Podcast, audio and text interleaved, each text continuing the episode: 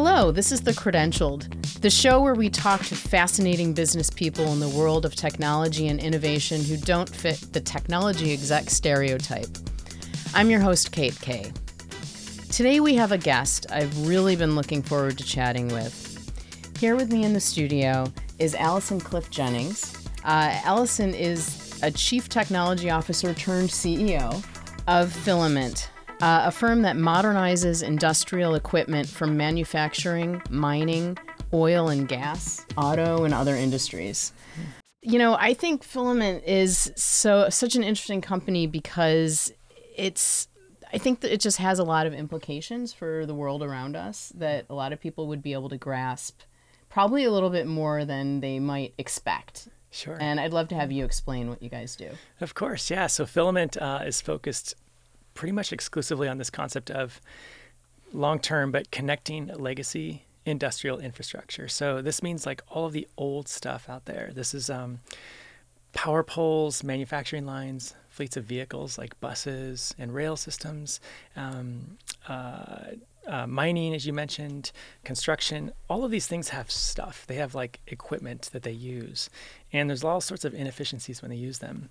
And so what filament is trying to do as a as a first short-term pragmatic aspect is to connect that old infrastructure, connect the legacy infrastructure to to make what we call uh, make it smart and connected. And what mm-hmm. that means then is that these old machines can start to have a little bit of a, a brain, if you will, and a little bit of a, of a mouth and ears, so communication and logic, to start to do things even in a very simple way that make them more efficient and thus less waste, less pollution, less um, inefficiencies overall. So that's kind of the first step. And then we have this other bigger one that's kind of more sci fi that we can get into. Yeah, I, am definitely interested in that part. But sure. can you elaborate a little bit on the reducing waste and sure. streamlining and creating efficiencies and yeah i'll give you a couple examples because we hear these all the time and it's it's appalling kind of because we hear about these stories from these big companies. These are huge companies that are a little scary in their size because they're so big. Fortune 50s meaning top 50 companies sizes in the world fortune 500s etc and um, the stories they tell us are just almost ridiculous because it's 2017 and they're still doing things really poorly one story that I like to use is that um, there's a really large construction company. This is a massive construction company that's based out of the Midwest of the U.S. Mm-hmm. They build things like like the project we were working with them on was a 28 lane highway project in Dallas Fort Worth around the airport. So you know 28 lanes is a lot of stuff. Yeah, it's a lot of equipment. It's a lot of asphalt. It's a lot of you know plowing and grading and all that stuff what happens is they have this big work site, 20 miles long by 20 miles wide, and they have these buckets that connect to the tractors that dig ditches and grade. Mm-hmm. These things are called attachments. They will set the attachments down when they're doing work and they will lose them on this 400 square mile work site. And so they're literally radioing around to their, their workers hey, I need this 18 inch wide bucket and so you have people driving all over the worksite looking, radioing back. I don't see it. Keep looking. Okay. And you know, time clock, right? Yeah. And they're they're bidding on time, and they have to pay penalties if they're late. So what happens is they find a 24 inch bucket too big, and they'll start digging the trench, and they're spending more gas to dig the trench. They're digging more dirt. They have to backfill it. Uh-huh. More wear and tear on the truck, on the tractor. It's inefficient. Wow. And so the point is, is that if you could just give them an Uber map style, where is my bucket? Yeah. Very simple. Uh, you can actually save what comes down to tens of millions of dollars in cost over so, the course of the project. So we're talking about basically like mm. a physical device that's being that is attached to this yeah. legacy stuff, whatever it is, this analog equipment yeah. or a bucket. Yeah, purely mechanical. And it's like a piece of steel and hydraulic. There's no electrical aspect at all on a bucket. Think of it like when humans started carrying phones around, smartphones. It's like it made them more connected, I guess, mm-hmm. in some ways, for better or worse. but it, it gave them capabilities they did not have before. And we're, we're trying to do the same trackable now. Well, that's the bad part of it. Double edged sword, right? It's, yeah. It's true.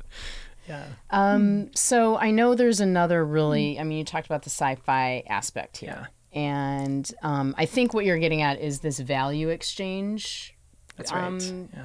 concept. Yeah. So the idea that a machine can have some sort of value um, instilled in it or established somehow right, yeah. through the talk about it. Yep. So, um, so the, the this smart and connected concept, this first one we just talked about, was to try to make machines or give machines the ability to have some semblance of um, communication with other machines or with people, and then also make simple decisions, what we call logic or smart. So we say smart and connected. Smart is the make a decision piece. Connected means I can communicate. If you expand that to also giving these machines the ability to have economic capability, being able to, and, and economics is not just money. It's really important to note this. It's exchange of value. So the simplest element in value chain or an economic stack would be something along the lines of trust. So if you can start to instill trust in a machine, um, can you trust that the machine tells you the data it's supposed to? Well, we have all sorts of trust in our political environment right now. We have all sorts of trust in social media issues right now.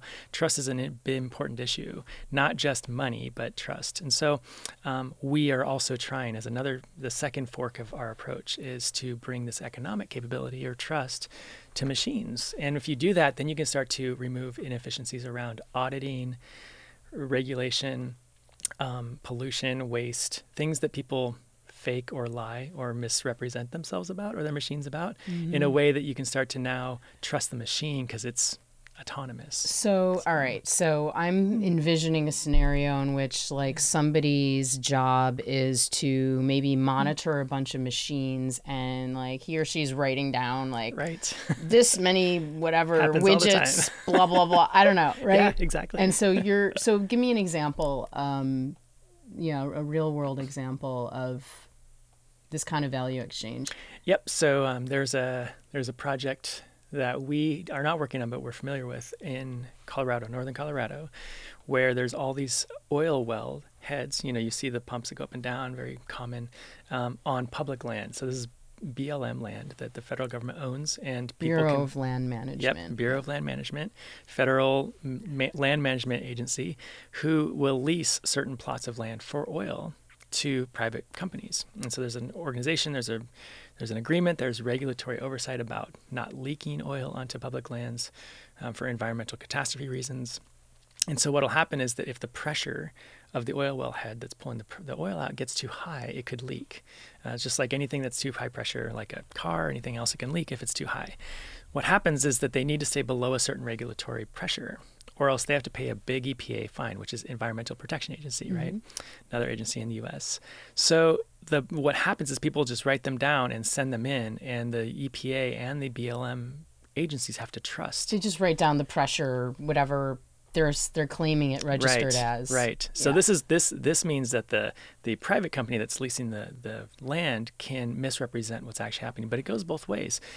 If if it turns out that the EPA does an inspection and finds out that an oil well head is leaking, they will charge a um, a fee, a, fine, a, a, penalty for the entire year, even if it only leaked one day before. Because they're sort of extrapolating yeah, out. the worst saying, case scenario. We think you probably mm-hmm. do this every day. But if you had a machine that says, "Oh, I've been leaking for four days," then you could be honest, both sides could say like we should only pay the four day penalty, hmm. or even better, I should have told you a week ago that I'm about to blow, and so you need to go and come and, and shut off. That's the smart and connected piece. So yeah. they all kind of interconnect in the sense that you can. It, it's really less about let's make more money. It's much more about like let's be a little more responsible and efficient with mm-hmm. these trillions of dollars of assets globally that manage all of our stuff that we use, like electricity and power and manufacturing, construction, etc.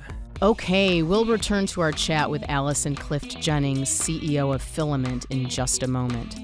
I'll take a quick break here to remind you that you're listening to The Credentialed, a podcast giving voice to people in tech and innovation who don't fit the mold when we think tech executive.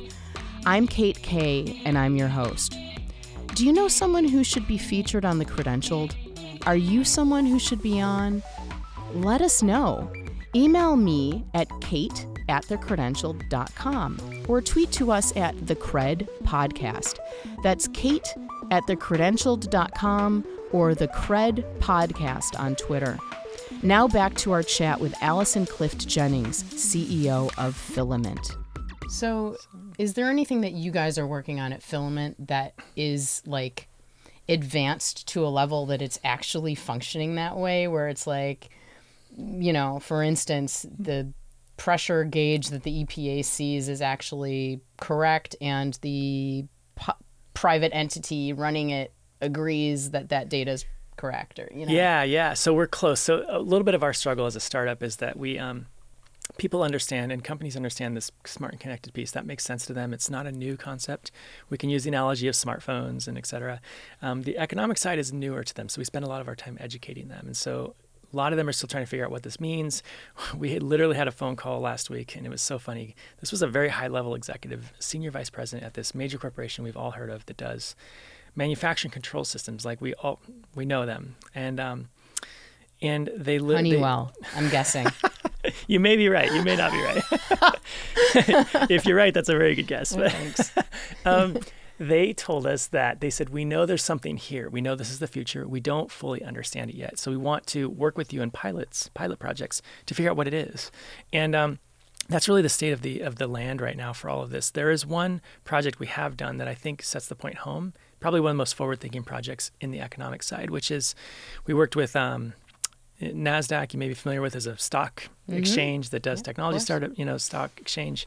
And then there's a very popular design agency called IDEO, based yep. out of San Francisco, other places too. We did a joint project with IDEO and with Nasdaq and Filament, and we um, we wanted to reinvent the way that renewable energy is created and transacted. So right now, quickly, I'll mention there's this concept called a renewable energy credit. This is something you get when you create energy that's renewable. put a solar panel up or wind someone comes to your house or to your you know your solar field and they write down this is how big it is and you get about this much sun per year and here we are clipboards again yeah there's a you see this meta theme here of clipboards and people writing mm-hmm. things down trusting each other um, what we wanted to do was to allow the the um, the solar panel to issue its own what's called a digital asset its own renewable energy credit, which can be traded for money. It's like a mm-hmm. share. It's like a stock share. It's a thing you can buy or sell, and um, and so we're like, can we have this this thing, this this solar panel issue its own? Can it make its own money basically on behalf of the person who installed it invested in it? So we hooked our device up to it and we put all the cryptography pieces into it that requires that builds the trust into the economic piece, and we were placing digital um, assets, renewable energy credits, into the Nasdaq private markets marketplace. Huh. Um, and you once you fire the solar panel up and you put it outside, it starts dribbling out money basically, essentially, and so that really starts to get people's heads turning going i get it now. There's not all these middlemen. There's not these um, places for fraud and um, inefficiencies take place. It's really congruent and it's very fluid at that point and you start to map that across all different industries it gets pretty big. So uh, there's sort of a connection here potentially or a application that's probably a little bit more something that people everyday people could relate to. Mm-hmm that we've talked about. Um, and that's the idea that you like other types of mm. equipment could have this kind of val- intrinsic value associated with it through essentially digitizing creating data from mm-hmm. your hammer or your uh, right. power tools or oh something. yes that's right that's a good example and the, the whole i mean i mean i know like there's kind of this broader vision that you have of um, steering people away from consumer culture and from yeah. you know always having to buy something new every time they need to use right. a tool, for example. Right. Or yeah, Cory Doctorow has a lot of um, things to say about this as a sci-fi author that I'm a big fan of around post scarcity, right? And so the concept, the idea is that um, we're moving into a sharing economy. It seems like we're moving there fairly prolifically with Airbnb, Uber, et cetera, where you don't necessarily have to buy the things you use. Um, you just need to buy the service or more appropriately the experience or the need like like one could argue that when you pay for Airbnb, you're not paying for a house or a room. You're paying you're paying for shelter. Like you're you're paying for a roof over your head and safety to some degree and warmth. Um, same with a car. You're you're paying for physical transportation, not for the ride experience. I think what we're trying to um, to help expand is to give that capability to more things. Right? What does it look like if um, you don't all have to buy the same thing? And I'll use a good example. And we may we may be a little uh, a little bit um, spoiled on this because I shared this with you already, so you might know the answer. But I'll I'll say it again for on behalf of all the listeners. Um, we like to use this example of what this means to set the point home. If you take a typical power drill, the one you would buy at like Lowe's or Home Depot, this is a drill that maybe costs $100, $200, something like that. You can, you know, battery powered, very powerful. You can drill holes, etc. Um, if you take it for its lifetime of its of its existence before someone throws it away and buys a new one, and this is a consumer, this is like you or I in our closet or garage how long do you think in the entire lifetime of that device is the motor actually turning? Like how often is it used in aggregate, if you had to guess, in a time duration? Any idea? I mean, let's say it's sitting in my garage for 30 years.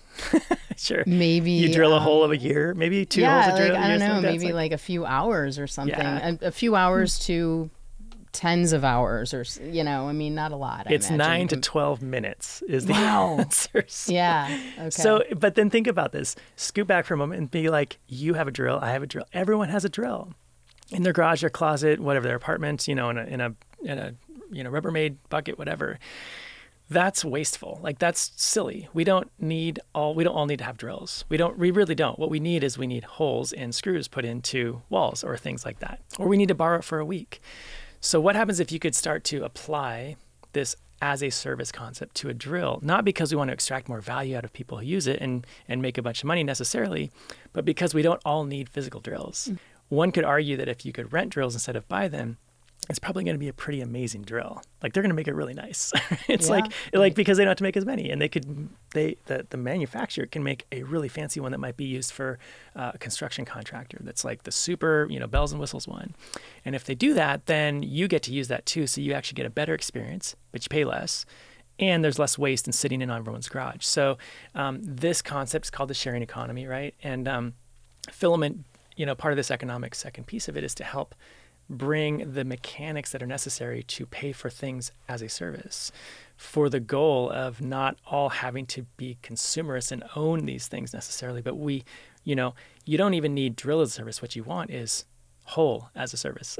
You need a mm-hmm. hole in the wall and you'll pay for it right? That's really what you, it's it's a different mindset right? Yeah. but it's it's an important distinction Do not fear. There is more with Allison in our second half of the conversation. On our next episode of The Credentialed, we'll discuss what it was like for Allison as a CEO trying to earn funding for her company while she was smack dab in the middle of her gender transition from male to female. This is a must listen show, so I hope you'll join us. Again, thanks to Allison Clift Jennings, CEO of Filament, for chatting today on The Credentialed.